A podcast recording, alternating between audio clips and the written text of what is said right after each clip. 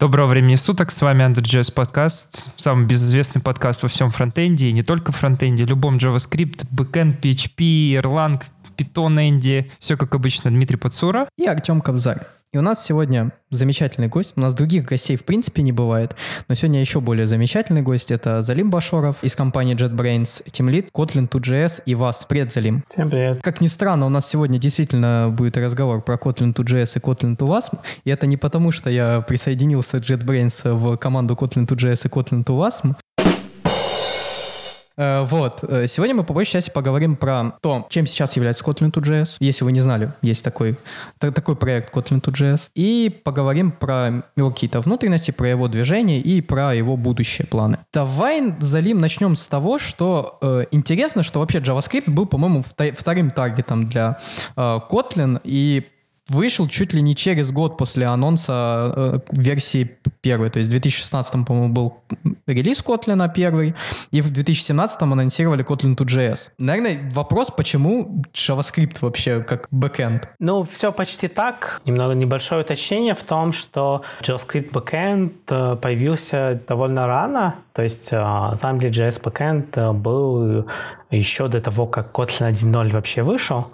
Kotlin один ноль, получается, вышел э, в две тысячи шестнадцатом году. Мы очень много сил там тогда потратили на то, чтобы э, язык в целом финализировать, и джей ви эм как основной таргет. Э, все силы просто были брошены на, в эту сторону, в том числе те, кто тогда занимались э, джей эс-бэкэндом тоже, и поэтому какие-то задачи по джей эс просели, а потом мы еще э, годик э, допиливали какие-то корнер-кейсы и объявили, что вот джей эс backend тоже production ready э, уже в две тысячи семнадцатом году, там плюс-минус через год. Но почему JavaScript? Почему JavaScript? Э, ну, на это я сложно ответить, потому что на самом деле прямо у истоков я не стоял. Там немного такая э, интересная э, э, история. Ну, вообще можно так примерно прикину, что вообще JavaScript довольно популярен, типа там веб даже в две тысячи десятых, когда это происходило,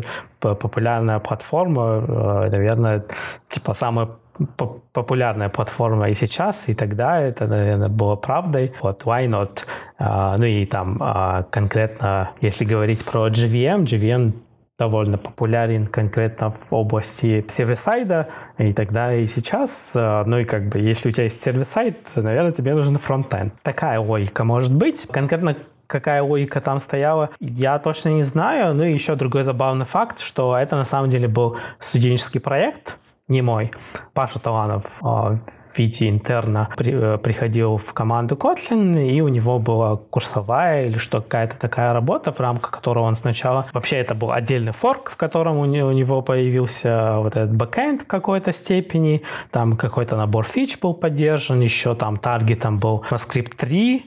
Вот. Это до какого-то состояния работало, потом в какой-то момент э, эта кодовая база была вмержена в основной репозиторий, но вообще там вот этот бэкэнд, когда там был, который тогда был, под которым потом там доводили до production ready, он как-то относительно не изолирован был. То есть у нас был, было два бэкэнда, какое-то долгое время только два бэкэнда, но это были практически ну, независимые бэкэнды, которые между собой шарили мало логики. Вот. Потом со временем мы, когда нам пришлось написать третий бэкэнд в виде Kotlin Native, тогда мы задумались, что что-то, что-то не так идет. Нам нужно как-то побольше логики шарить. Ну, на самом деле, если честно, мы начали об этом задумываться, конечно, раньше. Мы в какой-то момент даже какие-то кусочки логики стали пытаться шарить. Там, ну, из примеров, там у нас есть такая не, не очень тривиальная логика по дата-классам. Там нужно дата-классы генерить. Мы там какую-то абстракцию какую-то построили и какую-то логику там по дата-классам, или там есть такие штуки, как бриджи в там Java, там Kotlin, подобных языках. Вот генерацию бриджей мы так абстрагировали, то ли что, тоже шарили, но как бы мы же программисты, мы хотим больше кода шарить, не хотим по, по нескольку раз, по n раз писать одни и те же баги, потом фиксить их. Вот, поэтому, когда начали работу над Kotlin Native, примерно в том там же тайм, таймфрейме мы начали работать в, в команде Kotlin над ай ар, Intermediate Representation, общим, который хотелось использовать во всех бэкэндах и шарить как можно больше ой. Мы сейчас на этапе, ну, собственно, Kotlin Native изначально писался на этой инфраструктуре, параллельно писалась эта инфраструктура. В какой-то момент потом мы начали писать новый JavaScript-овый бэкэнд на той же инфраструктуре. Мы там в случае JavaScript решили много, много чего поменять по дороге в новом бэкэнде. Вот мы сейчас делаем многие вещи вещи по-другому, там, в частности, раньше у нас был открытый мир, теперь закрытый мир, там, в общем, мы очень много решили попеределывать, по дороге там пилили этот, инфраструктуру допиливали, ну и в этот поезд попозже тоже запрыгнула команда, которая джей ви эм бэкэндом занимается. Соответственно, у нас появился новый бэкэнд для джей ви эм. Вот в прошлом, получается, релизном цикле, вот в один пять джей ви эм-ный бэкэнд переключили по дефолту на ай ар-ный бэкэнд новый. Теперь там все пользователи, начиная с один пять, используют новый бэкэнд. JavaScript-овый бэкэнд мы сейчас вот недавно летом в бету перевели. Вот мы сейчас работаем, чтобы сделать его стейбл. У меня тут такой вопрос, мне нужно объяснение какое-то по годам, потому что я точно, у, у меня просто казус в башке, я вот хочу тоже, чтобы мне объяснили. пятнадцатый-шестнадцатый год любой Android-разработчик мечтал, сидя на Java шесть, там включали они ретролямбду, чтобы анонимки делать, замыкания, о чудо, они там аж визжали, они сделали ретролямбду, потому что Android был старый, и уже все тогда говорили про Kotlin. Я точно помню, шестнадцатый год, там что-то он уже еще, еще ближе пришел, это было времена Android Studio один, и уже где-то была вторая Android Studio, все хорошо. В то же время, вот так и в тайлайне в голове держу, шестнадцатый год, это был TypeScript версии один шесть, но это тоже такое странно сырое. Мне вот интересно, когда Kotlin.js появился, я точно помню, что я читал статьи про то, что U-Track, по-моему, переписывали на Kotlin.js или что-то такое на Хабре. Не. Я просто не могу казус понять, почему Kotlin в свое время как-то не стрельнул, потому что, ну, у TypeScript нету просто конкурентов даже. Ну, U-Track точно не переписывали на Kotlin.js, U-Track переписывали на Kotlin Backend. У них раньше там на бэкэнде было очень много эм пи эс-а. Это много другая история. Не буду туда закапываться. Kotlin.js, ну, смотрите, я пришел в JetBrains в конце две тысячи двенадцатого года, тогда Kotlin.js уже был. Вот, то есть можно, я не знаю, как дальше копнуть, можно Git History посмотреть. Ну, то есть я полагаю, что где-то в две тысячи двенадцатом, там, конце две тысячи одиннадцатого код там начал писаться вообще публично. Насколько я помню, проект как Kotlin был анонсирован в две тысячи десятом году на джей ви эм Language Summit, это где-то осенью обычно или летом происходит, а сорцы были открыты то ли в две тысячи одиннадцатом году, то ли в две тысячи двенадцатом году, ну, в общем, примерно в этот момент, когда сорцы там открывались, когда документации начали первые публиковать, доклады начали появляться, примерно в этот момент, в принципе, я начал тоже на это все смотреть, мне, ну, заинтересовал язык, вот, а позднее получилось присоединиться. Про Kotlin.js, почему Kotlin.js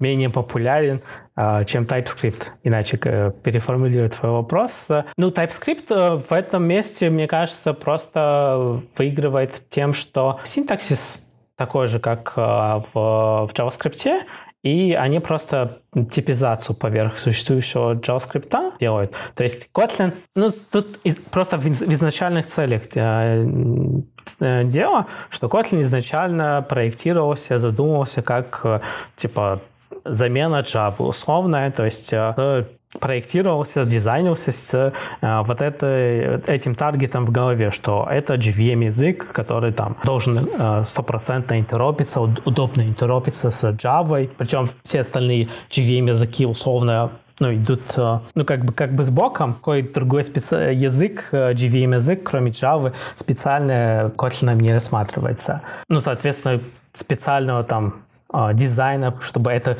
язык хорошо подходил под JavaScript, в случае Kotlin этим никто не, про это никто не думал поначалу. первые там пять лет особо, первые четыре-пять лет про это, наверное, особо никто не думал. В случае TypeScript э, тут цель понятная, ну, типа сделать язык, на котором э, можно писать большие проекты для фронтенда, замена JavaScript. Соответственно, с этим таргетом решения принимаются соответствующие. Там синтаксис максимально похож на JavaScript. Любой JavaScript можно как-то так-сяк типизировать. И они уже что только не придумали в своей системе типов. Там э, вообще... Тернарки, тернарки на системе, тернарки да, на там типах. Вообще, да, пос- последние с... с, с строковыми литералами, которые типизируются. Но они крутые вещи действительно делают. В частности, этот Андреас Росберг, кажется, фамилия. Там он каждый месяц, наверное, выкатывает какие-то огромные pull-реквесты. Я уже особо не слежу, что там прям в репозитории происходит давно, но все равно там.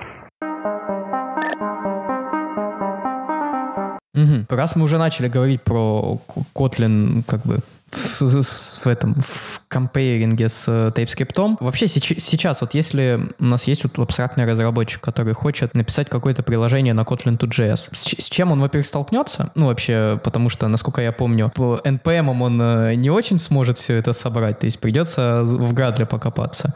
Вот. И какие у него вообще решения есть? Потому что, ну, очень многие, я знаю, языки вроде того же ReScript, вроде того же Clojure скрипта, они пытаются по большей части только вот э, заимплементить там React какую-то оберточку или какой-то свой маленький фреймворк сделать вокруг React, типа, по-моему, ром был в Clojure скрипте, вот, э, но ну, только Dart, по-моему, там они пошли, что, а мы Angular.js будем, а, не джей эс, а Angular просто будем делать. Э, какие вообще опции есть у Kotlin сейчас? Ну, смотри, у нас как бы понятно, что в реальной жизни, в реальных проектах у нас не бесконечное количество э, рабочих рук, не бесконечное количество времени, поэтому ну, приходится приоритизировать. И э, как один из способов приоритизации это там целевая аудитория, целевой типы тар- таргет э, проекты.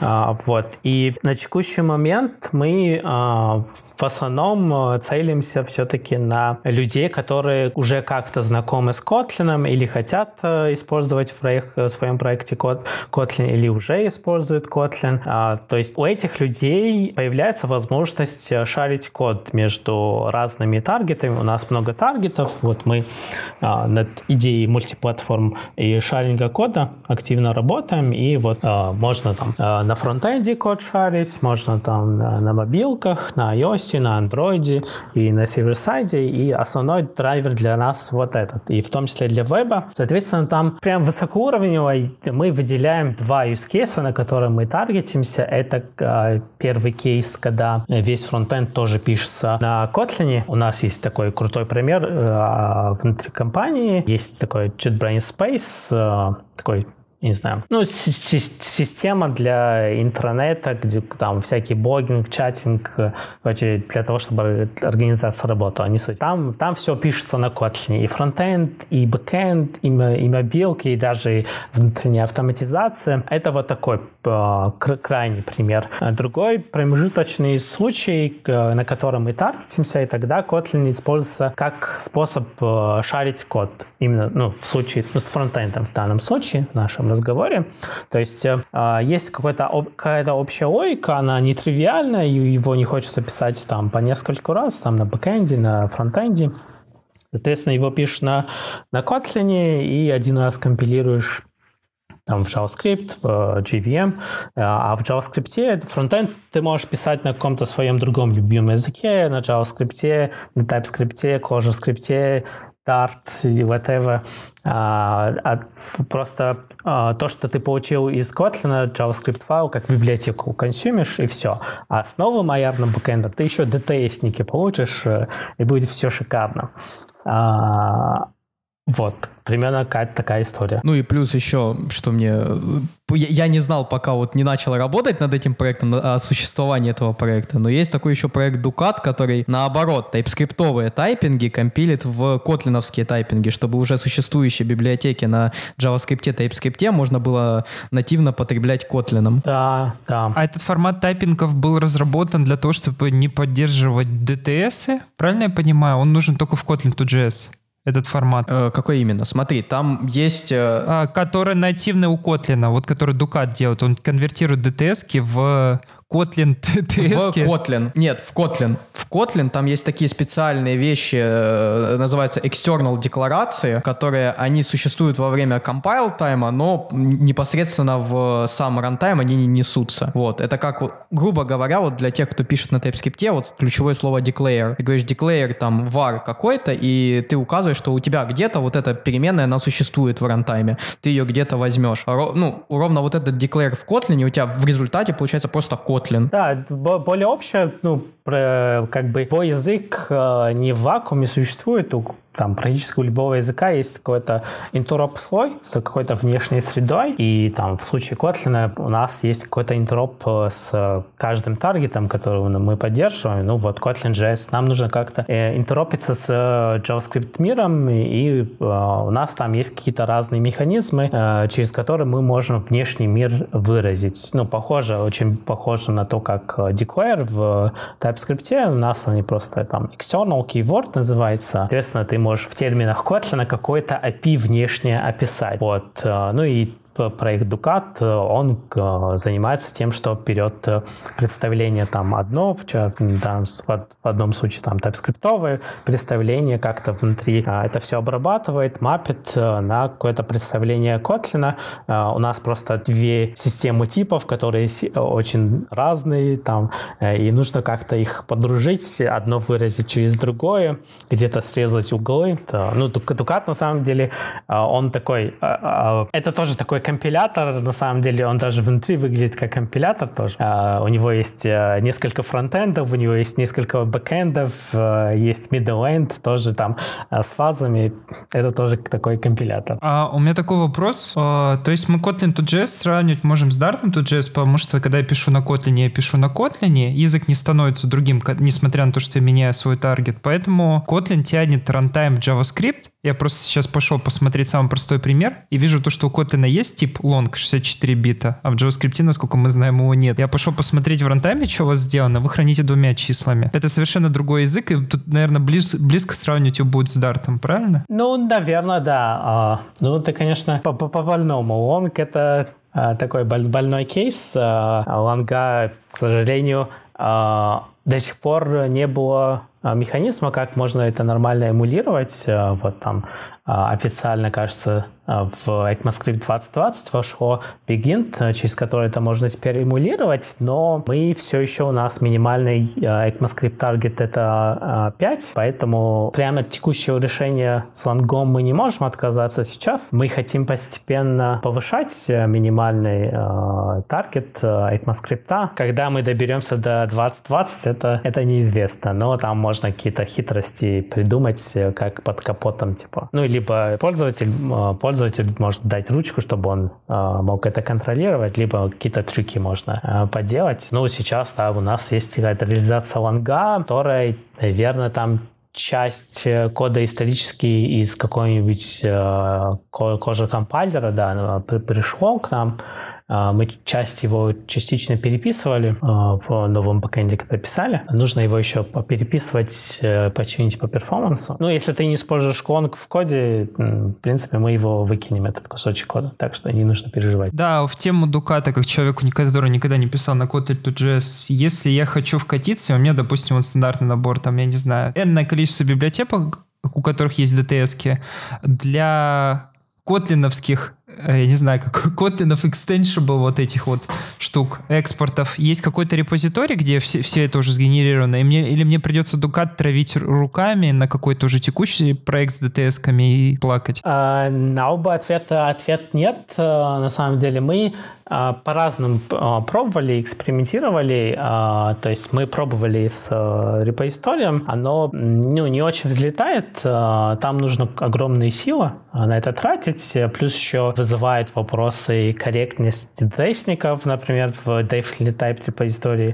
Там до хрена ошибок. И сейчас текущая стратегия такая, что, ну, Ducat — это на самом деле технология. Пользователям в, в обычной жизни э, цель такая, что с Ducat'ом напрямую не нужно сталкиваться. Э, пользователь там в Gradle, у нас есть какой-то ди эс эл, э, сейчас там можно эн пи эм-зависимости указать. И сейчас можно вручную сказать, для этой эн пи эм-зависимости я еще хочу тайпинги. Глобальная цель что, сделать так, чтобы по, по дефолту для любой эн пи эм-зависимости мы, э, этот флажок был включен по дефолту. Сейчас, так как... Э, проект еще в разработке, и этот флажок по умолчанию выключен. Ну, соответственно, для эн пи эм-зависимости там есть какие-то эвристики, где можно эти ди ти эс-ники, стандартные эвристики, где можно ди ти эс-ники взять, и потом эти ди ти эс-ники берется кучкой, и Ducat из них делает что-то, что consumable. Сейчас это сорцы, но мы, может, мы собираемся напрямую бинарники для компилятора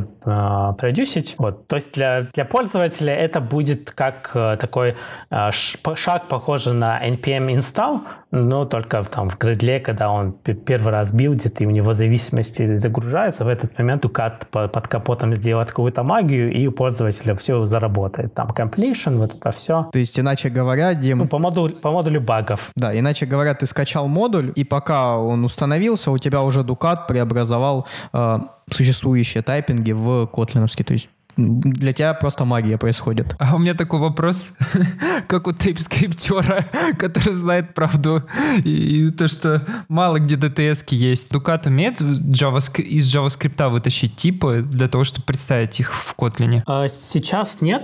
Ну, вообще, TypeScript умеет, как я знаю, в какой-то степени.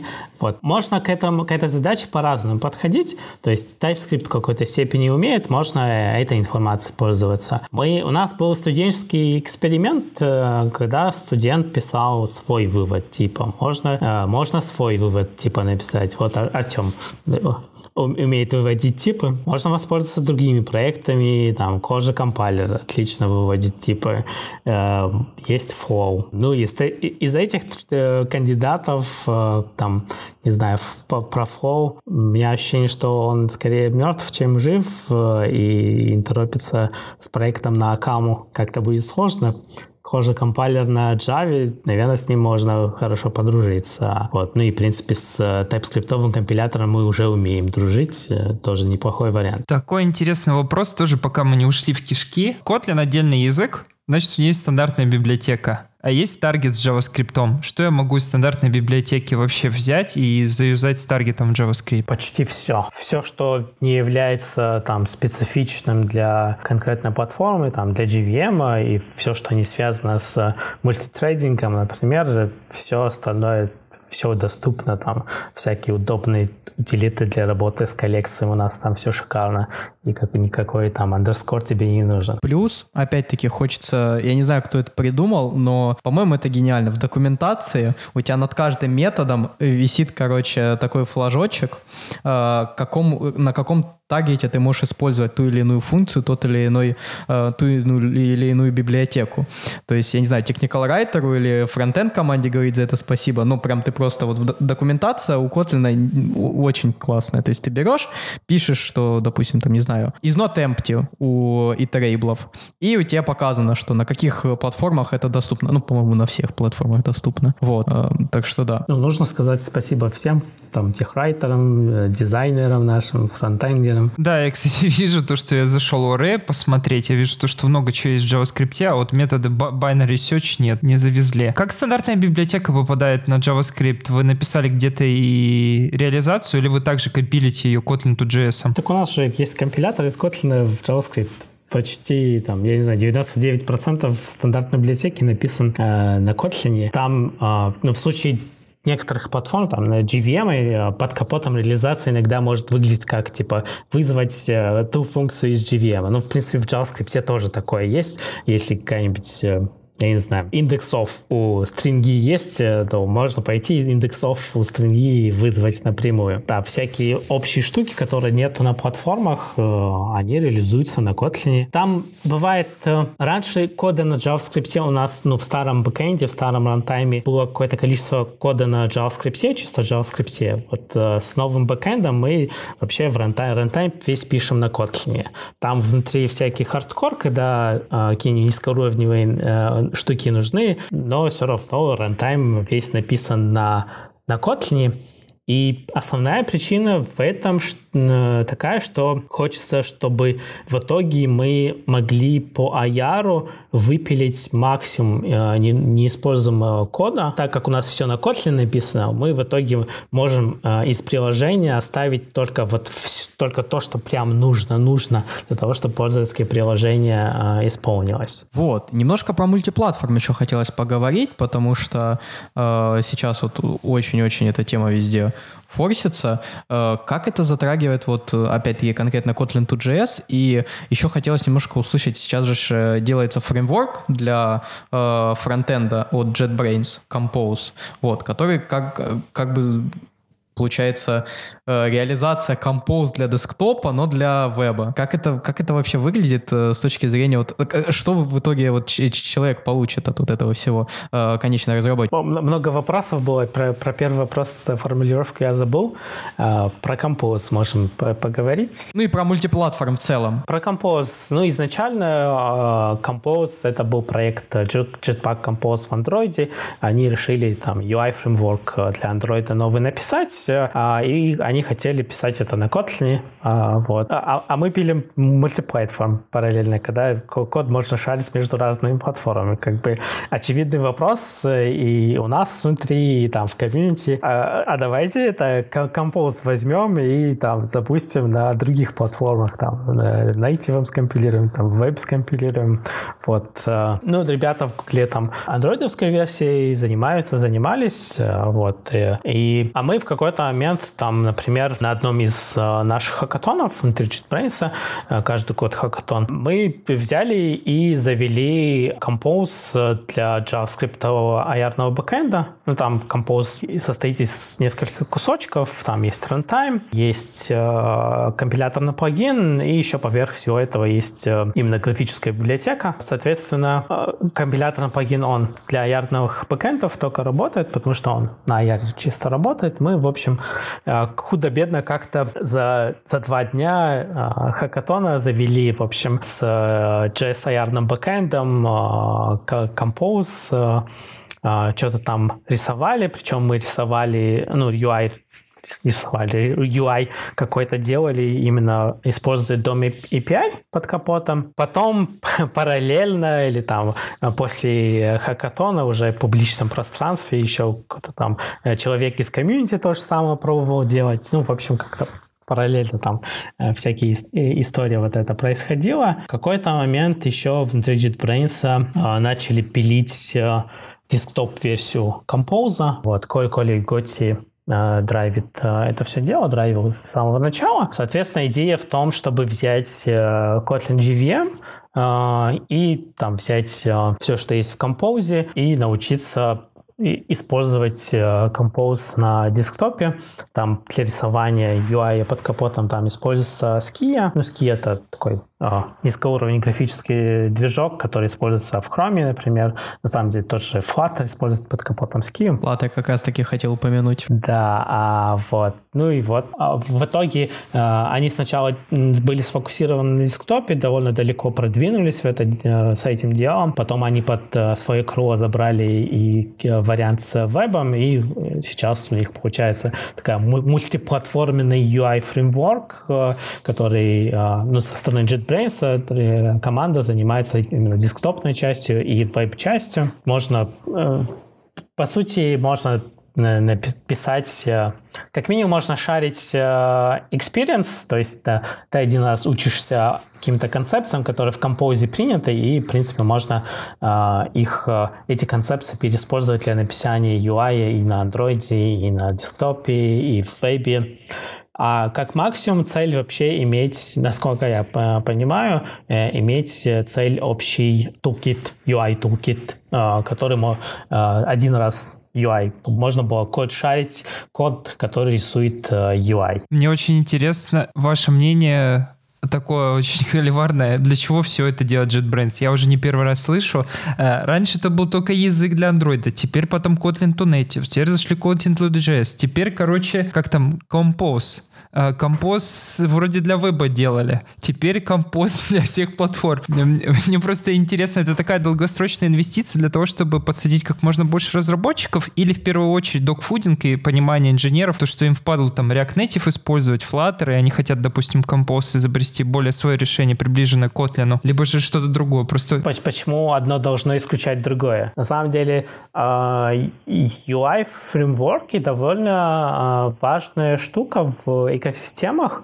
Если взглянуть на всякие, ну, в историю посмотреть, именно часто ю ай, ю ай какие-то решения э, становятся хорошим драйвером для каких-то языков. Ну, ю ай в таком в широком смысле я имею в виду, какой-нибудь э, возьмите Ruby on Rails, э, я не знаю, ну, Flutter для Dart. Тут такие, ну, клевые примеры. Это одна сторона. То есть э, это, это клево. То есть у нас есть э, техничище Android-разработчиков. Э, э, если мы им дадим возможность писать э, на Kotlin, использовать тот же Compose, которым они пишут, пишут ю ай в, на Android, они запросто могут трансформироваться сначала там в десктоп разработчиков, потом в веб разработчиков и вообще фуллстек разработчиков. Это одна история. А другая история, которая никак не мешает. Первое, что, ну, как бы мы внутри тоже разрабатываем приложение с ю ай.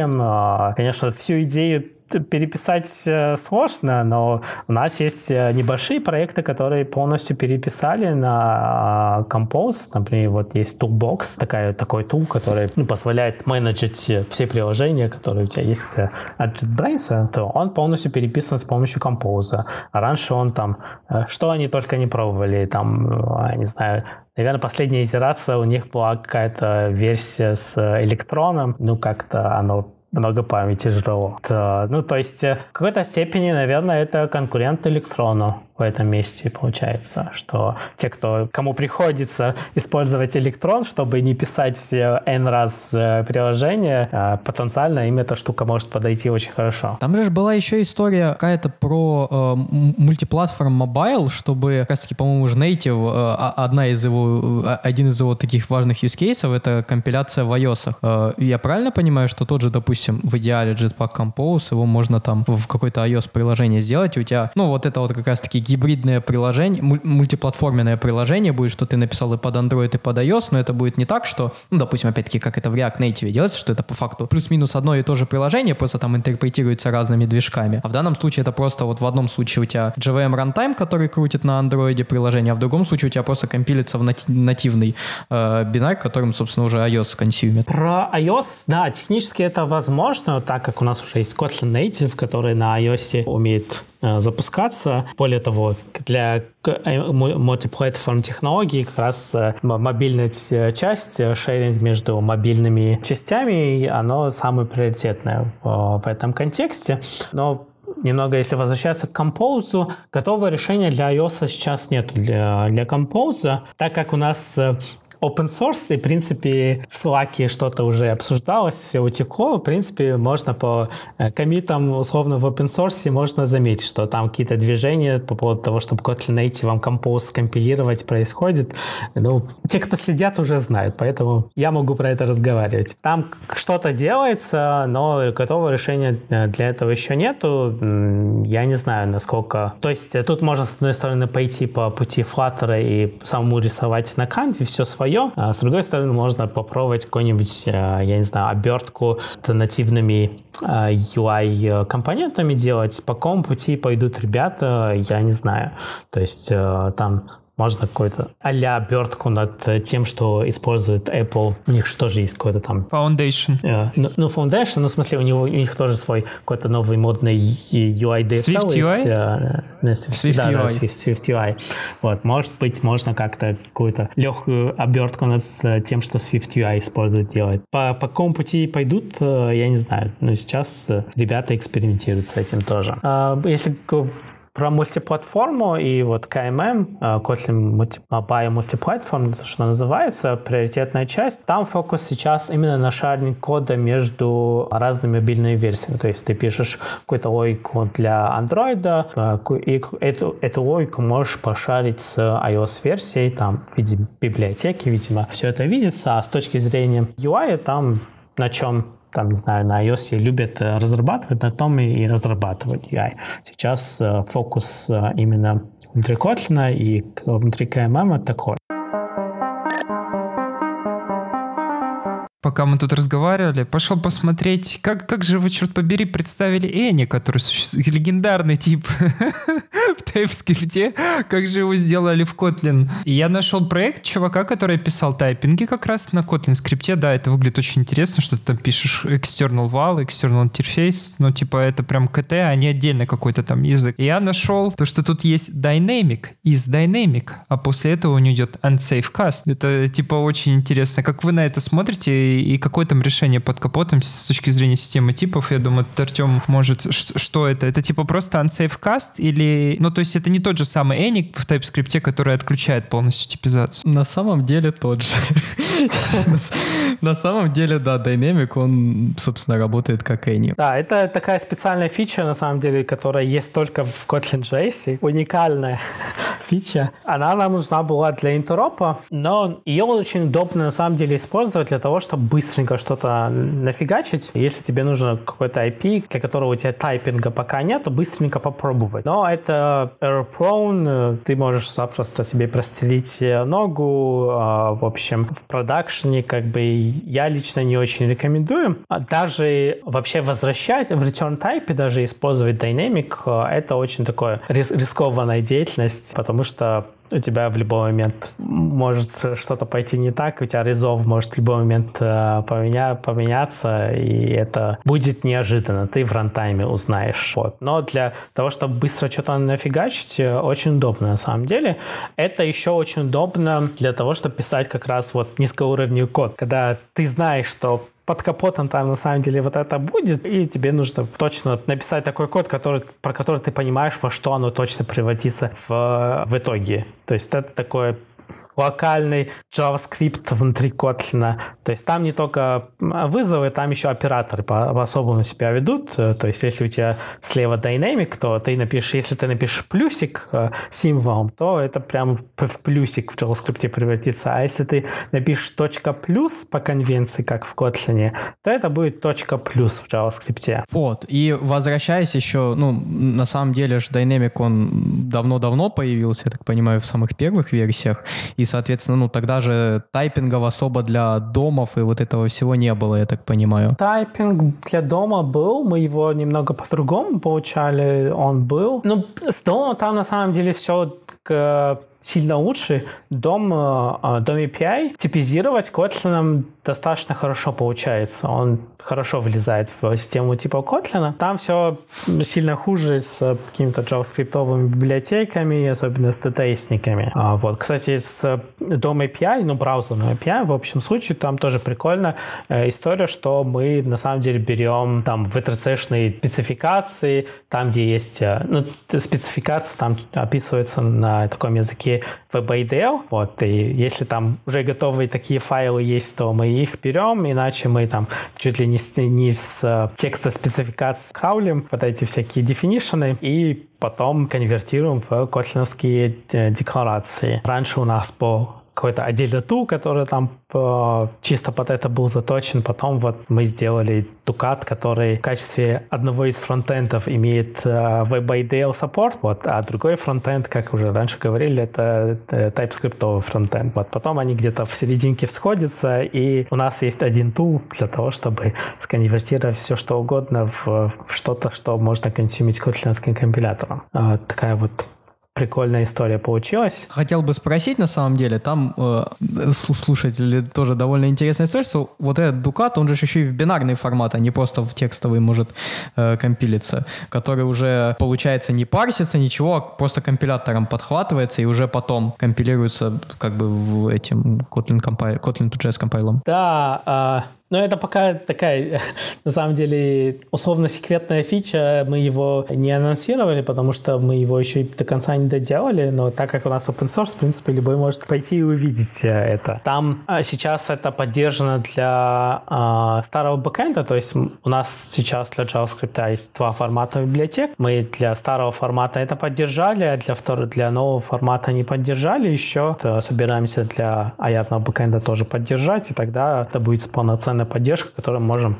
пользоваться. То есть можно сразу бинарный, бинарную версию библиотеки получить в, и срезать некоторые углы. Пока мы не убежали к компиляторам, всему остальному, у меня с точки зрения языка единственное отличие то, что когда я буду кодить, кодить, к примеру, с Kotlin.js, мне придется расставлять аннотации, к примеру, JSName, а все остальное, это, в принципе, я также и пишу спокойно на Kotlin, как я и привык. Ну, а зачем тебе расставлять JSName? А я просто на, в, в, в ваш экзампл зашел и вижу, то, что тут везде JSName. Я еще даже не знаю, что эта аннотация делает, но меня уже учат ее расставлять. А, ну, интересно, что за экзампл. Ну, смотри, JSName, на самом деле, тебе не очень часто нужно расставлять, когда ты внешний интерфейс э, описываешь э, в виде external декларации, там имена останутся такие же, как, э, как были. Раньше JSName тебе нужно было чаще ставить э, там, где ты хочешь, чтобы этот код использовали из JavaScript, то, что ты в итоге скомпилировал, и хочешь, чтобы там имена были красивые. Не те, которые сгенерил компилятор, только для этого JSName тебе. Ну, это основной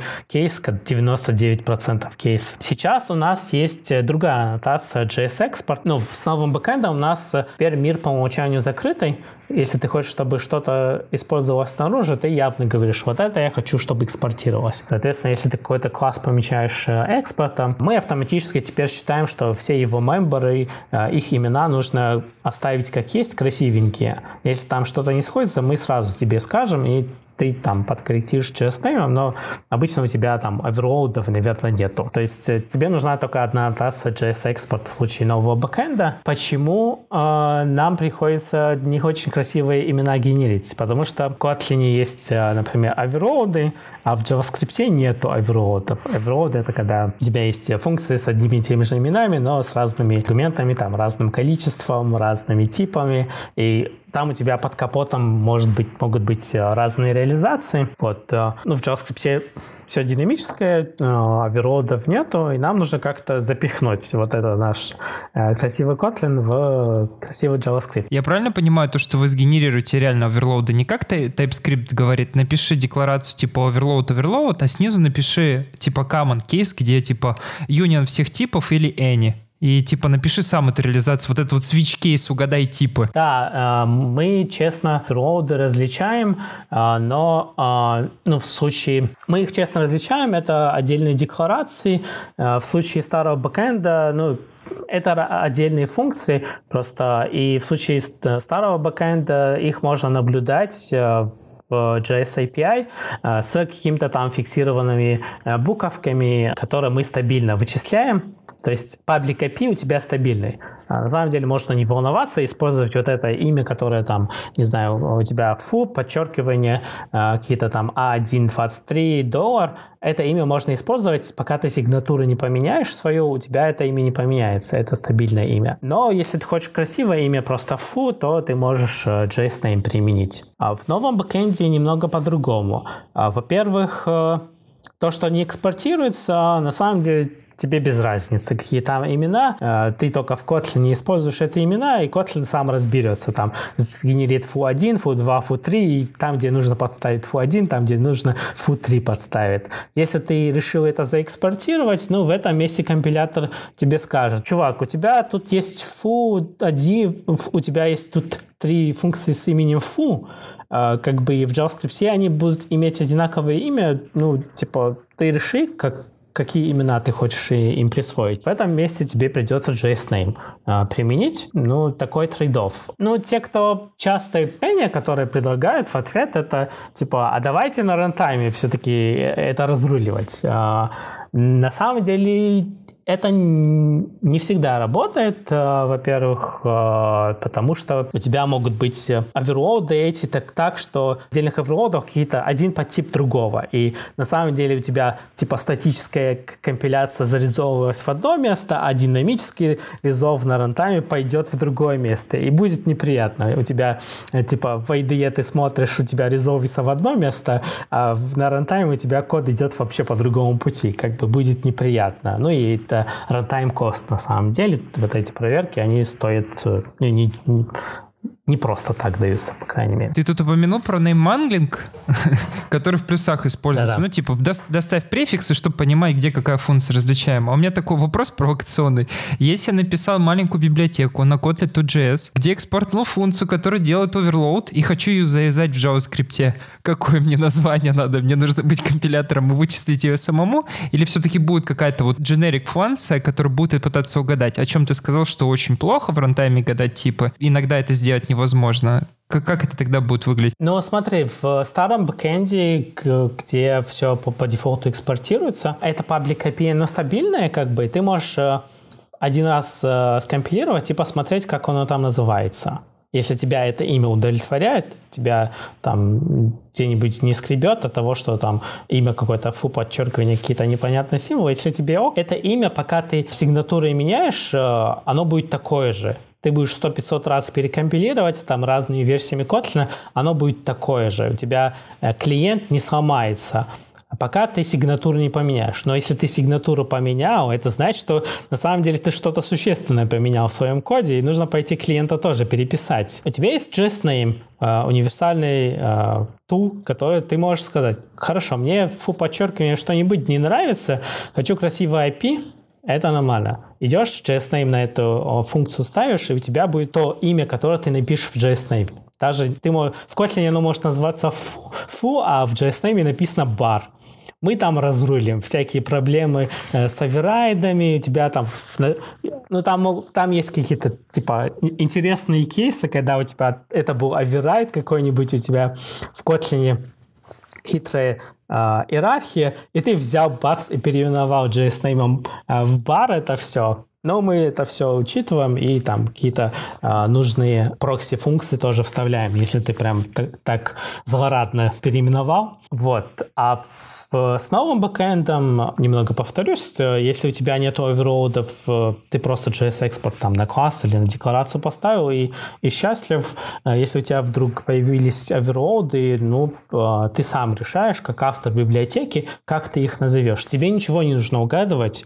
Это просто то эй пи ай, которое ты хочешь выставить наружу. То есть, как ты называешь, ты когда выставляешь какой-то эй пи ай в JavaScript, ты, ты же принимаешь решение, как их называть. То, как ты напишешь, так и компилятор их, их сгенерит. Тебе не нужно ничего гадать. Давайте, наверное, знаете, куда двигаться. Если у нас JavaScript вот такой замечательный, так хорошо все компилится, э, зачем нам васм? Ну, это же прикольно. Прикольная новая технология. Я правильно же понимаю, что до этого у нас был вот Kotlin to Native, который компилился в эл эл ви эм-ный ай ар, а эл эл ви эм-ный ай ар уже там давал возможность компилить васм. А сейчас разрабатывается совершенно новый бэкэнд, который эл эл ви эм не использует для компиляции васм. Да, ну, небольшая ремарка. Мы вообще обычно, ну, это про маркетинг, всякие эти названия. Мы обычно не говорим Kotlin to Native, Kotlin to джей эс, а обычно там Kotlin.js, Kotlin Native. А я помню, а я помню, когда-то был кей два джей эс. Это тул, тулинг такой есть, да. Есть Gradle тул, который мы задеприкейтили, так что все, забудь. Да, кстати, и это очень главное. Я как чувак, который видел Dart.js, пытался гуглить Kotlin.js и не мог найти даже страничку домашнюю. Но вот сейчас я реально написал просто Kotlin.js, и я нашел страничку Kotlin for JavaScript. Блин, это, конечно, эпично. Так, нам нужно нашим маркетологам сказать, и чтобы они там э, какой-нибудь AdSense настроили или там правильные киворды написали. Это хорошее э, замечание. замечание про, про васм и Kotlin Native. Ну, Kotlin Native у нас под капотом в качестве кодогенератора использует эл эл ви эм как последний шаг. А эл эл ви эм, он, начиная с какого-то момента, умеет еще васм продюсить. Но не то, чтобы любой проект, который типа эл эл ви эм использует, сразу из коробки получает васм. На самом деле там какое-то небольшое усилие, может даже не очень небольшое, на самом деле, нужно приложить. Там, в частности, рантайм. Если у тебя есть рантайм, у тебя наверняка есть в языке, его нужно как-то адаптировать под новый дивный мир. Там есть в Kotlin Native у нас супер экспериментальная какая-то базовая поддержка для васма. Когда-то экспериментировали, что-то сделали. Потом в итоге после всяких... не знаю, размышлений, чтений, общений с всякими релевантными людьми, в какой-то момент мы решили, что на самом деле эл эл ви эм-based имплементация нам не очень подходит. Вот нам назревает дивный мир джи си Proposal, и мы хотим в эту сторону копать. И там есть несколько причин. Наверное, самая важная причина – это то, что мы хотим иметь э, хорошую, быструю интеграцию с э, хостом. Под хостом э, чаще всего тут имеется в виду браузер. То есть у нас есть браузер, и там есть э, как, какой-то эй пи ай, с которым нужно взаимодействовать. Там есть JavaScript со своим джи си, с которым нужно взаимодействовать. И когда у тебя есть изолированные э, джи си, которые между собой ссылочками обмениваются, это, это будет вести к утечкам. А мы хотим писать большие проекты, и мы не хотим утечек памяти. Чтобы утечек не происходило, эти независимые джи си либо должны очень тесно между собой уметь общаться, у них какой-то общий язык должен быть, либо это должен быть один, один джи си. Вот, соответственно, вот этот джи си Proposal, который сейчас есть в восьми, как раз э, должен решить проблему того, что у тебя будет один общий какой-то джи си, который и в восьми понимает, что происходит, и в JavaScript, и там во всем браузере. А, вот, кстати, тут, насколько я знаю, в, в том же Chrome, например, долгое время было два джи си. То есть был джи си, который в Vite, и джи си, который там менеджит память внутри самого Chrome, там э, всякий дом, вот это все. Ну, они там пишут на плюсах, но они там, короче, особенно не, не в критичных местах. У них какой-то там динамичный менеджер памяти есть, э, насколько я знаю, потому что с памятью работать очень сложно и делать баги. Соответственно, у них вот эти два джи си как-то между собой существовали, они как-то умели между собой общаться, но даже в Chrome не справились с этими, и вроде они то ли на пути, то ли уже близки к завершению, тому, чтобы унифицировать вот эти джи си и оставить один общий джи си, который управляет всем. Но это просто для примера, что это как бы не просто. Вот, соответственно, решение, которое у нас в эл эл ви эм, там свой менеджер памяти, который как бы большой потенциальный источник утечек памяти, во-первых. Во-вторых, свой менеджер памяти нужно с собой таскать, в каждое приложение его бандлить, это какой-то размер дополнительный, чего тоже мы хотим, в принципе, избегать. Размер бинарников в вебе очень важный в целом, и поэтому мы не хотим свой менеджер памяти, и в целом васм как таргет в этом плане тоже заманчиво выглядит, бинарный формат такой, достаточно компактный, и в принципе, есть какие-то надежды, что в плане размера тоже будет какой-то бенефит от Kotlin васм, ну, по сравнению с Kotlin.js, например. Другой аспект, почему мы с эл эл ви эм ушли, э, хоти, ушли. Пока мы не убежали, вот как раз-таки релевантный вопрос. А сейчас вот в вас мы компилируем, сейчас как память менеджерится? То есть сейчас какой-то garbage-коллектор свой компилится или как? А, вот мы пилим новый васм бэкэнд, а мы там полностью завязываемся на джи си Proposal, который сейчас на этапе разработки, он там под флажком реализован в Chrome, но это нас особо пока не смущает, потому что мы находимся на этапе разработки. Для нас это скорее тут такая долгосрочная инвестиция, когда вот джи си Proposal будет готов, мы работаем над бэкэндом, над тулингом, чтобы это все красивенько завелось. Мы там общаемся с вендорами, ви эм-вендорами, там с людьми, которые пропозалами занимаются, чтобы как минимум эти пропозалы хорошо подходили под наши нужды. То есть это такой, ну, фидбэк какой-то даем. Цель вот примерно такая. И пока опять-таки далеко не убежали, мне еще интересно, а как эксепшены сейчас компилятся в васм? Погодите, дайте мне сказать. У меня что-то немного шот. Что до сих пор в васм garbage collector не завезли для динамического языка? Нет. А, а, как, а как сейчас он память... У нас доступа к дому нет. Там, там все сложно. А как память чистится? Просто я могу понять, как в компилируемых языках, допустим, по типу Rust она чистится. Там же владение вышел из стека, почистилось. А как тут тогда? Сама спецификация, корная спецификация васм не требует от тебя, чтобы у тебя был джи си. Ну, я думаю, вот в тот момент, когда ты начинаешь новые пропозалы типа function референсов, внешних каких-то референсов, в этот момент тебе нужно как-то менеджить память внутри WebAssembly движка, но это все еще не дает приложению на васм все равно менеджить эту память. У тебя просто есть... Там какой-то непрозрачный референс, и ты как-то с этим референсом работаешь, но ты не можешь. Как application, который на васм, он сам не может вот эти референсы создавать, не может кучей пользоваться. васм application по-прежнему может пользоваться вот этим непрерывным куском байтиков, которые ему дали снаружи, и всякими референсами, которые ему могут давать снаружи. Он сам продюсить эти референсы не может, поэтому там все довольно ограничено. У меня нет общего интерфейса, чтобы пойти как там си эл-окнуть память и себе кусок и постоянно аллоцировать, ну там, я не знаю, какой-нибудь там memory, какую-нибудь задачу решать, мне нужно аллоцировать. То есть мне может только кто-то извне или при старте дать память? А, ну, тебе на старте какой-то кусочек непрерывной памяти дает, потом ты под капотом это менеджишь. Такая схема. Ну, то есть там, типа, тебе дают большой массив данных, а потом там к, обычно в языке, которым написан, написано приложение, там есть какой-то рантайм, который реализует какой-нибудь аллокатор, который как-то менеджит вот этот непрерывный кусочек памяти и, и по кусочкам приложению отдает, там, возвращает. Э... Да, ну и плюс, если ты посмотришь на AIMScript, там есть обвязки с JavaScript, которые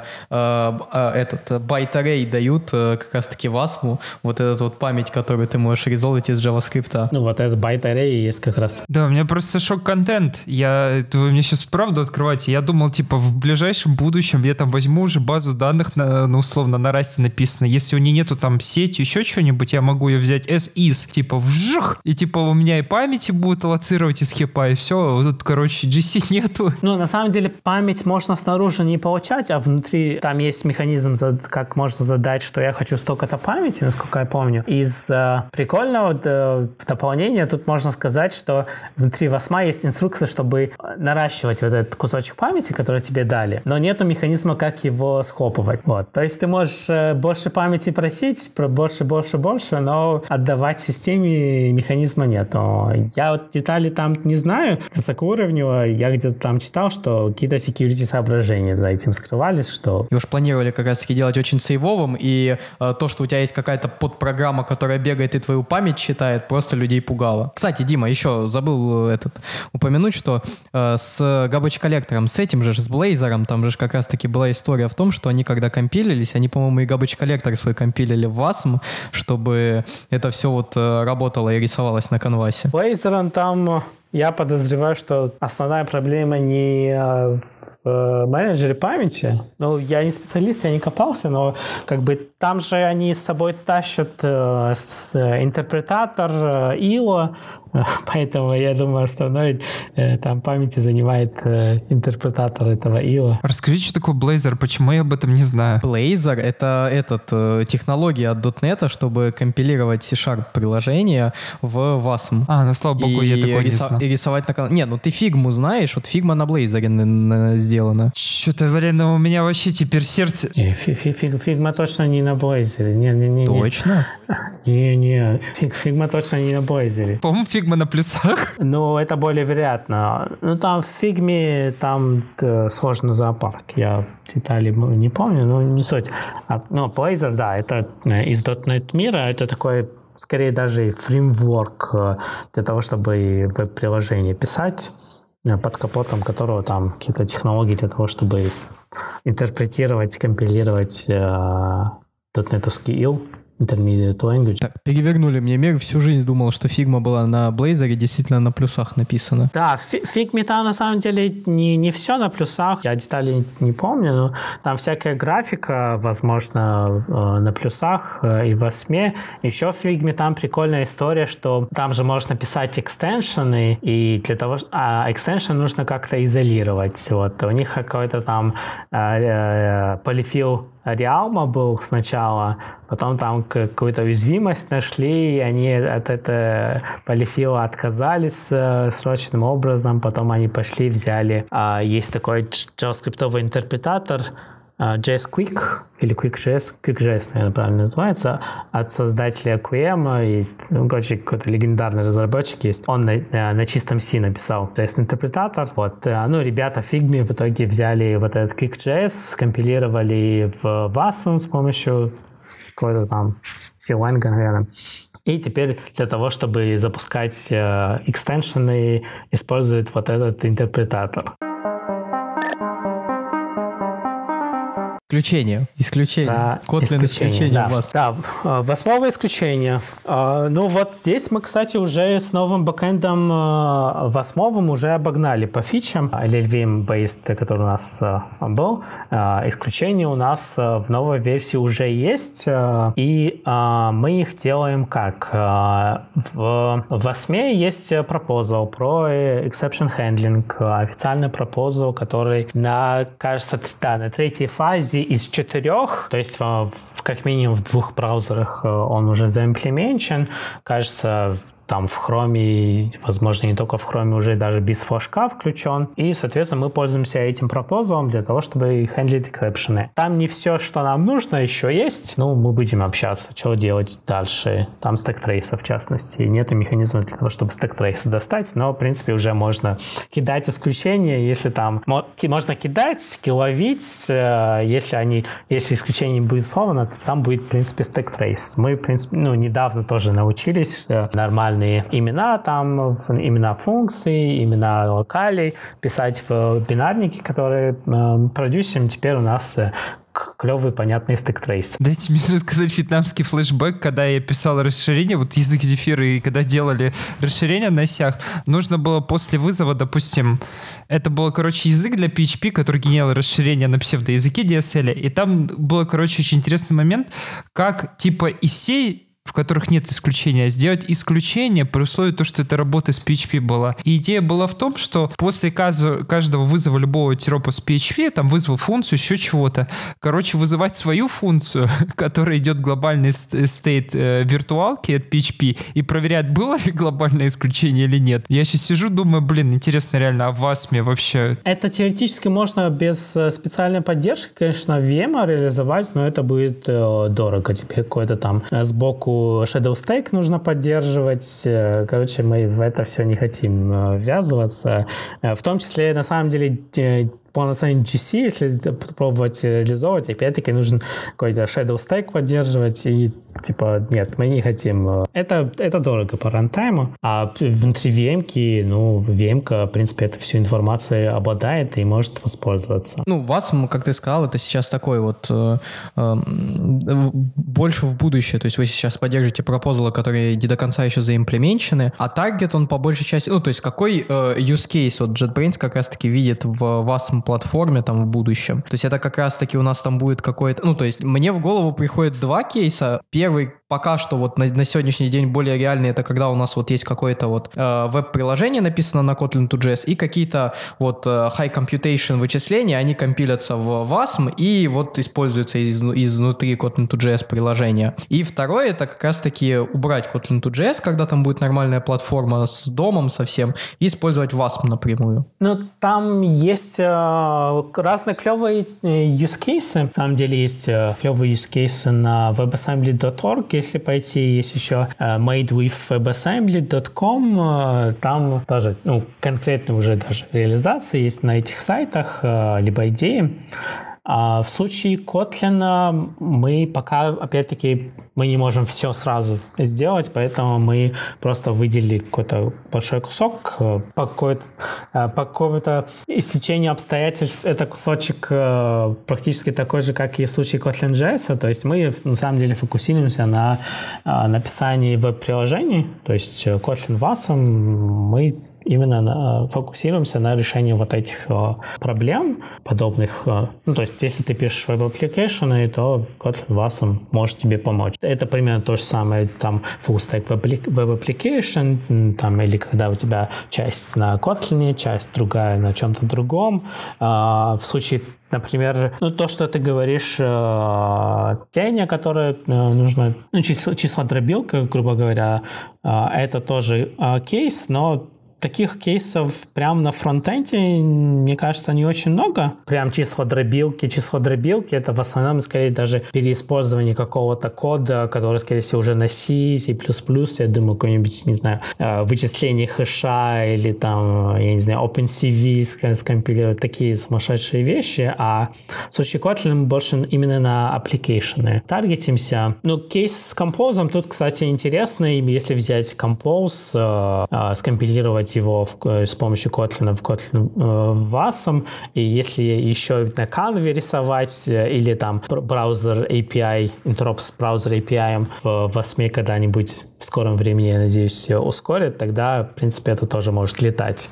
Это будет очень хорошо для Compose. Из интересных других use кейсов там есть э, на сервис-сайде э, довольно популярный кейс э, а-ля амазоновских лямбд. Э, есть э, Fastly, есть Cloudflare, кажется, есть. Ну, есть такие легковесные какие-то, ну, типа лямбд, короче, штуки, которые ты можешь писать на wasm и, и запускать. В принципе, тоже очень интересный кейс, но там много вопросов, типа...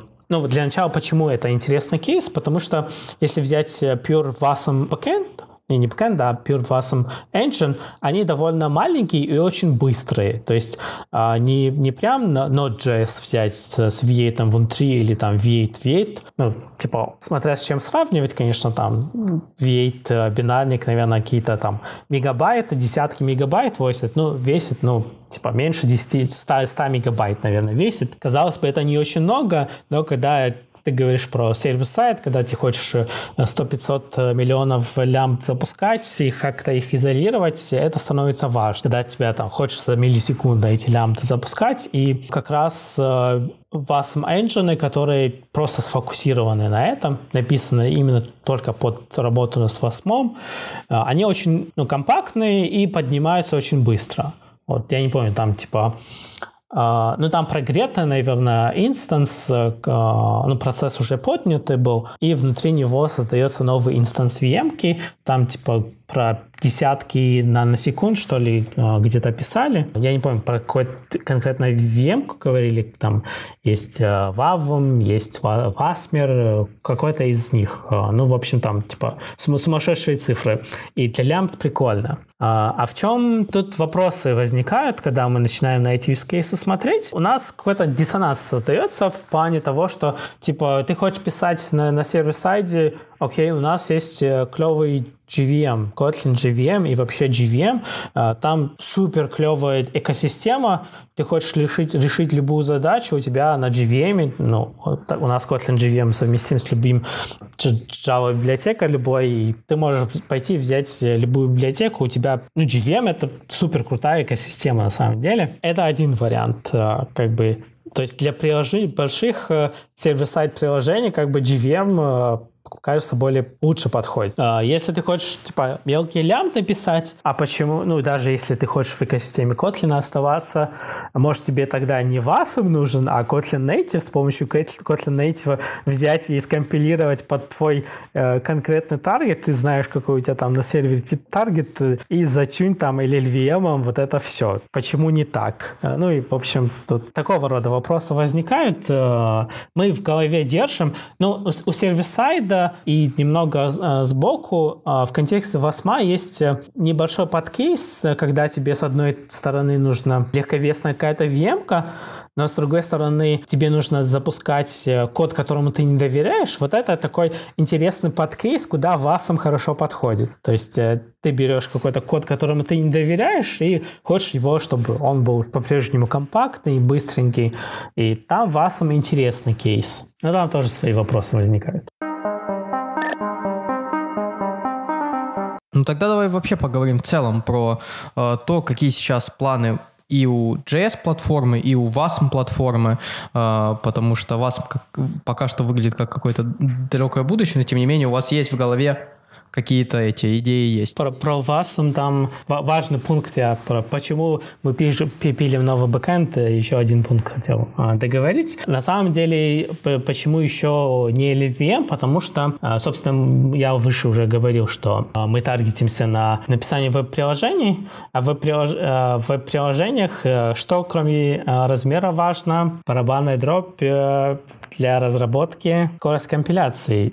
Для веб-разработчиков ожидания от скорости компиляции, наверное, самые высокие в нашей индустрии, потому что веб-разработчики привыкли, что они чик-чик быстренько что-то поменяли, цвет поменяли, пошли рефреш сделали, или вообще современными технологиями даже рефреш не делаешь, у тебя там все автоматически зарефрешилось, и ты уже видишь результаты своих изменений. То есть нам нужна очень быстрая компиляция. С эл эл ви эм это очень сложно сделать. Это раз. Kotlin у нас язык сложный сам по себе, поэтому нам нужна хорошая инкрементальная компиляция. Опять-таки, инкрементальную компиляцию с эл ви эм сделать сложнее. Из-за того, что нам нужна инкрементальная компиляция, в development mode мы вообще сейчас умеем напрямую продюсить васм-бинарники, то есть мы не используем никакой там кодоген дополнительный или эл ви эм, там, или, ну, бинария, например, есть такой популярный проект, в который для его часто э, проекты, которые таргетят э,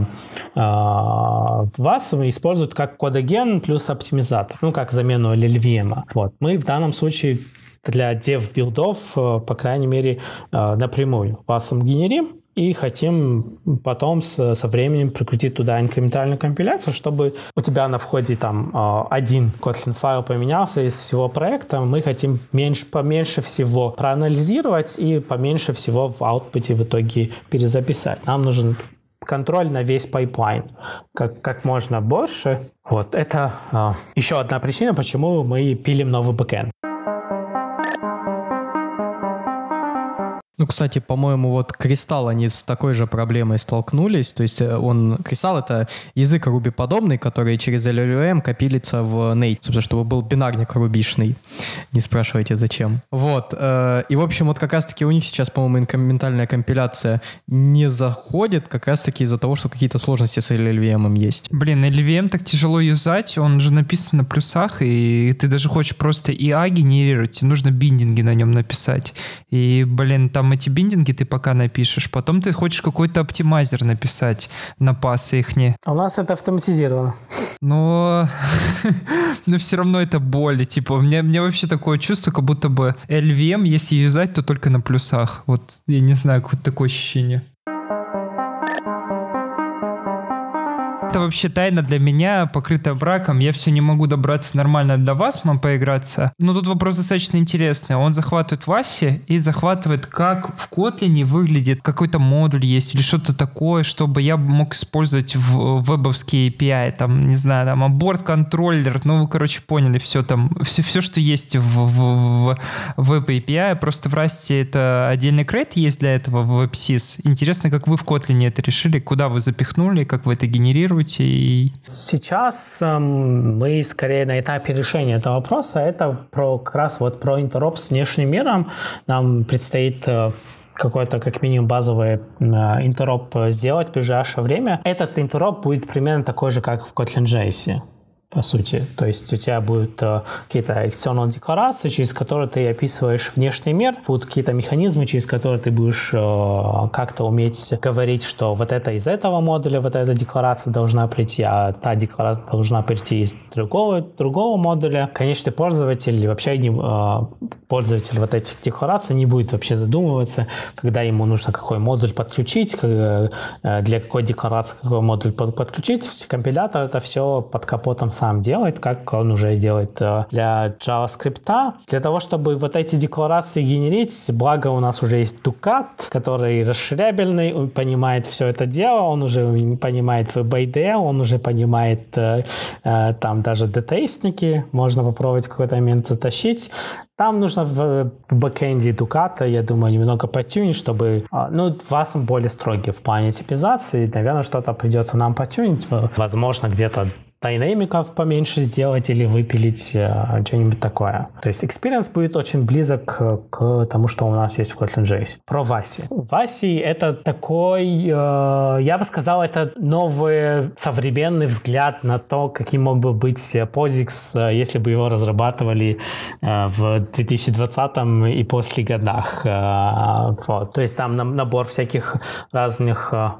отдельных. Ну, я на самом деле не суперспециалист по, по, по васи. А, ну, там есть отдельные какие-то а, под пропозалы, где там идейно представляются какие-то эй пи ай. А, можно как-то менеджить, какие а, эй пи ай будут доступны у конкретного модуля, то есть там какому-то модулю будет доступ к файловой системе, кому-то там к сети, и в плане security это менеджится, как-то наследуется, я деталей уже не помню, ну там в плане security вроде все прикольно. Там из консернов, которые я слышали, слышал про васи, что там сейчас, ну и изначально в основном ребята, которые раньше в Firefox, в Mozilla были, как-то были связаны с Rust, поэтому там все пишется на Rust, как-то похоже на Rust, но я сильно туда не копал. Но идея в том, чтобы иметь какое-то такое высокоуровневое ай пи, уметь это ай пи описывать, уметь настраивать пермишены. В целом прикольно выглядит. Наверное, наверное, это в итоге с точки зрения Kotlin-программиста это должно как-то тоже мочь описываться нашим интеропом. Возможно, это будет еще один фронтенд для Ducat, вероятнее всего. Mm-hmm. Mm-hmm. То есть там есть какой-то язык описания эй пи ай, что-то там с буковкой X, я не помню, ти икс, что-то там, его нужно распарсить, понять и превратить во что-то другое, про которое компилятор Kotlin будет понимать. васм, если это такое будущее, когда там, ну, вы опять-таки, ты уже упомянул, что вы тагитесь сейчас на фичи, которые по факту только там на стейдж три, стейдж два находятся.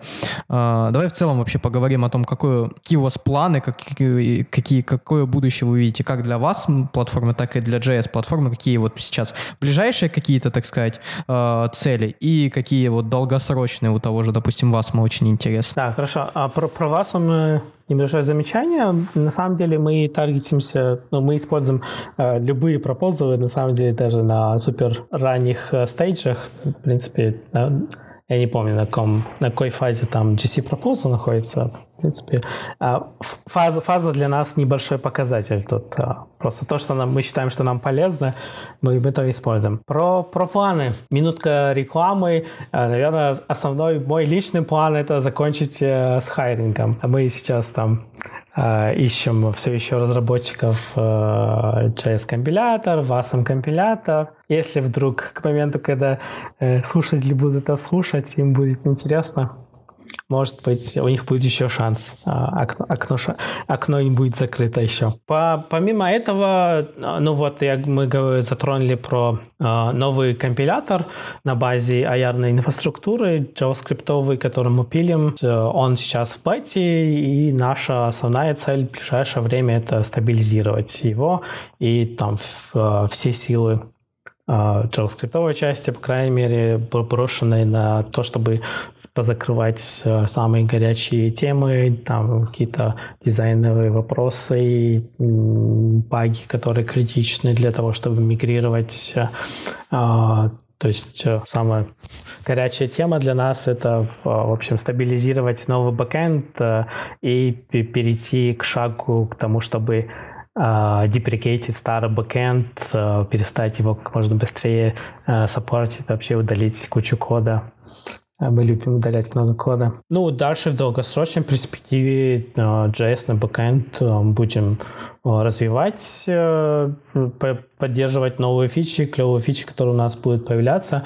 Ну, по сути, из тех бэкэндов, которые у нас в продакшене, джейсон бэкэнд последний остался, который, наверное, инфраструктуру переедет. Там дальше другая команда занимается перепиливанием фронтенда. Когда вся эта история у нас сойдется, у нас будет новый дивный компилятор, новый пайплайн, где мы сможем делать новые крутые фичи во фронтенде, в бэкэндах, шарить код, вот это все. Там, понятное дело, у нас в JavaScript, JavaScript backend, если говорить, у нас там типа большой длинный список вещей, которые мы хотим делать, так или иначе, бэклог длинный по там улучшению интеропа JavaScript, по улучшению тулинга, по тому, как мы генерим детейсники из Kotlin, там, потому как мы консюмим детейсники из внешнего мира, например. Хочется улучшить дебаггер, экспириенс с дебагом, там, неважно, там, в ай ди и или в DevTools каком-нибудь. А про чуть более долгосрочное. Ну, у меня есть э, персональная такая мечта. А, вообще, вы, наверное, знаете, есть такой проект джи ви ти, э, такой, с одной, э, там один кусочек — это компилятор Java в JavaScript, но на самом деле джи ви ти — это просто, ну, клевая штука, это большой toolkit, в котором есть ю ай-фреймворк, там есть куча тулингов, и на самом деле это была, была классная технология, которая, ну, где-то в какой-то степени она взлетела на самом деле, но потом сильно пошла вниз, и сейчас мало про нее слышно, по крайней мере, там, где я читаю. Вот, хочется чего-то похожего, даже круче для Kotlin. То есть у вас будет клевый язык, клевый современный язык, плюс еще куча всякого тулинга. Вот. Из... У нас сейчас уже есть Kotlin Excelization, который позволяет тебе описать твой, свой там титули... слой и шарить его между сервером и, и фронтендом. Хочется пойти дальше, например, эр пи си хочется иметь какой-то способ описать эр пи си, и ты там э, на, на сервер-сайде этот эй пи ай как-то реализовываешь, а на стороне фронтенда там у тебя через какую-то магию ты говоришь: я хочу общаться с вот, вот этим сервером, с вот этим эй пи ай. И дальше ты просто используешь этот эй пи ай, а под капотом у тебя используется какой-то канал, который ты сконфиг, сконфигурировал. Там, хочешь через эйч ти ти пи, хочешь через веб-сокеты, какой-то магии это работает. Такую фичу, например, мне очень хочется. Хочется иметь ю ай-toolkit клевый, современный. Возможно, Compose э, будет таким... На самом деле, не обязательно, что это будет один ю ай-toolkit. То есть у нас в комьюнити есть клевые разработки K-Vision, Doodle, которые Pure Kotlin, есть обертка над React, Kotlin React Wrappers. То есть хочется, с одной стороны, улучшить интероп внутри Kotlin так, чтобы проекты типа React Wrappers, там другие проекты появлялись, чтобы лучше, удобнее становилось. С другой стороны, хочется, чтобы ребятам, которые делают Pure Kotlin ю ай фреймворки, тоже становилось удобнее, быстрее, клевее с точки зрения тулинга, с точки зрения размера и скорости компиляции. Про дебаги. У меня есть клевая мечта. Насколько я помню, в джи ви ти было такое, что можно было кросс-дебагинг. Ты начал дебажить на фронтенде, кусок логики на фронтенде, дебажишь-дебажишь, попал в кусочек логики на сервер-сайде, бац, провалился в дебаг сервер-сайда. Это сложная фича, но я, я бы хотел такое увидеть. Еще клевая фича. Сейчас вот есть hot reload в разных фреймворках. Во Flutter хорошо сделан hot reload, на самом деле. В Webpack, на самом деле, мне не очень нравится, как сделано. Там есть hot module, hot module replacement, который требует какого-то участия от разработчика, чтобы разработчик получил какой-то event, он сохранил какой-то стейт, потом получил event, восстановил этот стейт. Хочется сделать универсальный hot module, не модуль, а, в общем, hot reload хочется универсальный сделать. У нас в компиляторе есть достаточной информации для этого, то есть мы умеем инкрементальную компиляцию уже делать, эта штука очень близкая, и хочется э, заиспользовать эту информацию и научиться апдейтить, э, приносить на фронтенд, в частности, я про фронтенд думаю, но eventually это можно зааплайить и к другим таргетам попробовать, по крайней мере, в джей ви эм, в Native, в васм, не знаю, там свои хитрости к тому, как это будет аплайиться, но в джей эс не грех этого не сделать. джей эс такой весь динамичный, там можно функции, классы подменить, поэтому хочется такую штуку запилить, но это, ну, типа, большой проект, и это очень долгосрочные планы. Ну, в общем, историю с вебом хочется продолжать развивать. В написании веб-аппликейшенов хочется сделать суперудобным. Многое из того, что я сказал, касается васм тоже. То есть мы продолжаем работать над васм бэкэндом. Основной сейчас посыл в том, что писать свое приложение так или иначе, там полностью или частично, можно на Kotlin уже сейчас. Используйте Kotlin.js. Мы работаем над Kotlin васм, мы работаем, будем всегда держать в голове, чтобы какая-то совместимость, какая-то миграция между этими платформами у нас была, что из Kotlin.js в Kotlin васм проекты можно было относительно легко мигрировать. Это дружественные, дружественные проекты, во многом похожие, в каких-то местах не похожи. Какую-то плавную миграцию, какой-то интероп, мы всегда держим это в голове. Эти проекты джей эс уже production ready, идете используйте, васм это какое-то возможное будущее. Ну, в случае с васм у нас мы уже наняли клевых разработчиков, еще ищем других клевых разработчиков, закончим хайринг, в принципе уже сейчас клево, там бодро работаем над, над фичами. По васм ближайшая цель это сделать фича комплит, то есть реализовать все фичи котлиновской в языке Kotlin, которые за, за это все время было напридумано, нужно это все поддержать в новом бэкэнде. Вот, это ближайшая цель. Там какая-то базовая поддержка тулинга, чтобы была, какая-то, какой-то базовый интероп со внешним миром, чтобы был, чтобы можно было какие-то базовые приложения уже запускать. На самом деле, можно текущий мастер или там, не знаю, какой-то свежим э, релизированную версию тулчейна можно взять и какими-то разными пингами можно уже пробовать васм бэкэнд, но там просто типа ча- часть языковых фич только поддержана, это только для сильно отважных и которые готовых копаться в кишках. Упоминал, что была первая версия бэкэнда для Kotlin.js, не тут джей эс, не путаем, и была вторая версия, и в первой версии не было и ар, ну, Intermediate Representation.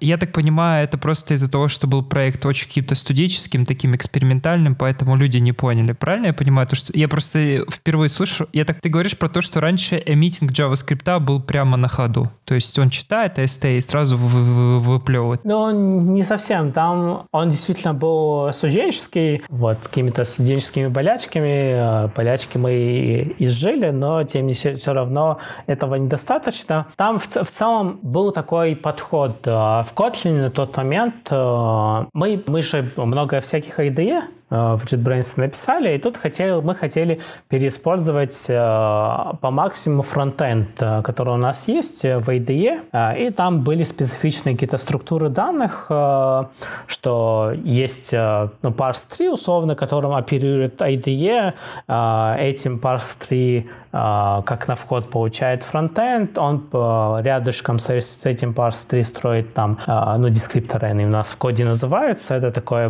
uh, символы, дерево символов строится, плюс еще uh, рядышком есть такой контейнер uh, binding context, uh, в котором всякая метаинформация сохраняется, там, uh, тут вот такой expression, там вывелся такой тип, и у тебя есть вот uh, три такие сущности, есть uh, пи эс ай, он называется у нас парс три, есть символы в виде дескрипторов и есть какой-то контейнер всякой метаинформации от того, о том, что там фронтенд узнал о пользовательском коде. И вот бэкэнды оперируют вот этими тремя штуками. Ну, изначально там писался джей ви эм бэкэнд, он там в каком-то своем стиле писался, оперировал этими сущностями по-своему, потом писался отдельно. Ну, похожим принципом, понятно, что обходишь визитором то парс-трee, либо дерево дескрипторов, и там имитишь декларации, там имитишь байткод или там экспрессионы. Вот. Просто эта логика была сильно независимая, получается. То есть у каждого был свой визитор, такой, ну, условно, куча визиторов, которые обходят независимо вот эти, вот эти всякие деревянные структуры, и напрямую генерится какое-то финальное представление. Там в случае джей ви эм бэкэнда напрямую генерится, да, внутреннее представление, но все равно генерится через асм. Есть такой, такая библиотека для, того, генера... для генерации, для работы с байткодом. То есть там вся операция происходит на уровне асмовых структур. асм — это название библиотеки этой, если что. А в случае JavaScript мы оперируем своим внутренним представлением. джей эс эй эс ти у нас свое было, и мы по, по дороге вот... Пока мы смотрим на эти деревянные структуры, мы по дороге генерим JavaScript эй эс ти, потом э, в, в конце, там, в случае джей эс у нас джей эс эй эс ти какое-то большое есть, в случае джей ви эм есть какое-то внутреннее представление э, байткода, это все имитится в, в файл. То есть у нас просто не было middle-end общего, по сути.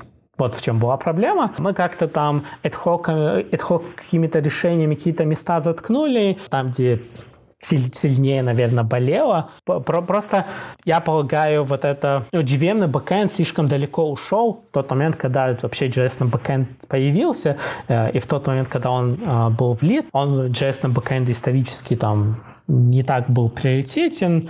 Это просто в основном, ну, сайд-проектом какое-то время был. Ну, так получилось, в общем.